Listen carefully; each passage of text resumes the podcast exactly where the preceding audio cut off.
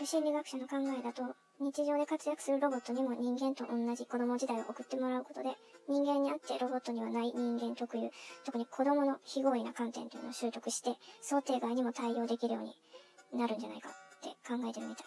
より人間に近いロボットが製造されていく前段階が生まれるんかな。人間の子供って幼ければ幼いほど弱くて、行動は本当想定外のオンパレードをやってのける子たちではあります。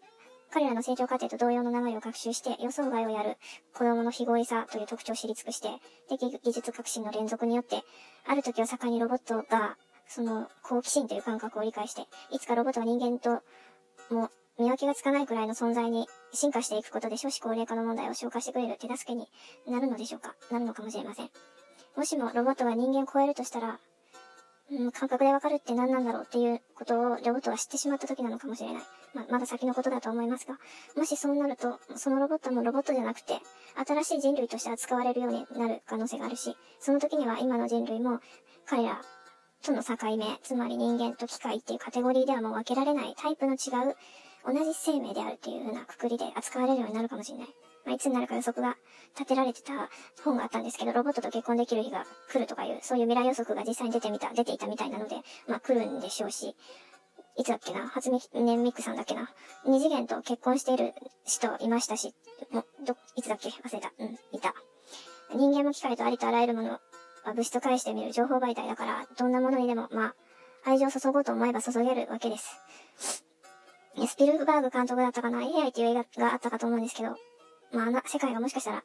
でき得るのかもしれないし、だとしたら、感覚というものを理解している存在にもかかわらず、本体をこう、まんま起動させた状態であのような、あの映画の中にあったように、こう、不要になったら娯楽イベントとして観客の前でロボットをこう、なんか爆破させるみたいな、あんな死ぬほどくだらない世の中にはならないようにお願いしますと申し上げておきます。はい、全然違う話。なんでこんなものを見ていたのかわかんない。水、水の謎についてっていう。水って普通な、普通じゃないんだそうです。水は行かれてる、行かれてるのではないんだけど、普通じゃないんだそうです。まあ、よく知られてるのか、私知ら、あんまり気にも留めてなかったんですけど、まあ、水は0度になると凍るっていう風に習ったかなと思うんですが、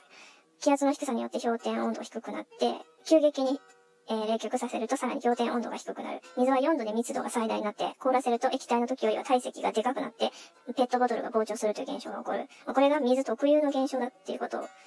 まあ、そういえばそうなんだなっていうことなんですけど、で、ここで一番水が、水が普通じゃないって叫びたい、倒したい理由が、その水の液体の中には実は異なる構造を持つ二つの液体が混ざり合ってるということが東大の研究によって証明されたって書いてあります。東京大学生産技術研究所の田中教授、えー、ルイ氏特任研究員率いる研究グループさんが捉えました、その二つの違う動きを。これはちょっと科学を理科知ってる人じゃないとなんとなくわ、わかんない私では水素2個と酸素1個で構成された H2O が静止面体の規則正しい形を作る傾向にあるらしいんですけども、それだけではなくて、別に乱れた形の、の構造してる水もあるらしい。だから、なんだろうな。やる気のない水とやる気のある水の構造がごっつんこしまして、今通常私たちが水と呼んでるお飲み物になっているということでしょうか。まあ、特に感動するとか、ときめきはためかすとかそういうことはないんですけども、やる気あるプラスとやる気ないマイナスが、こう、うまく混ざり合っていることで、水としての恩恵を日々味わい得ているということに改めて感謝申し上げたいと思います。眠い。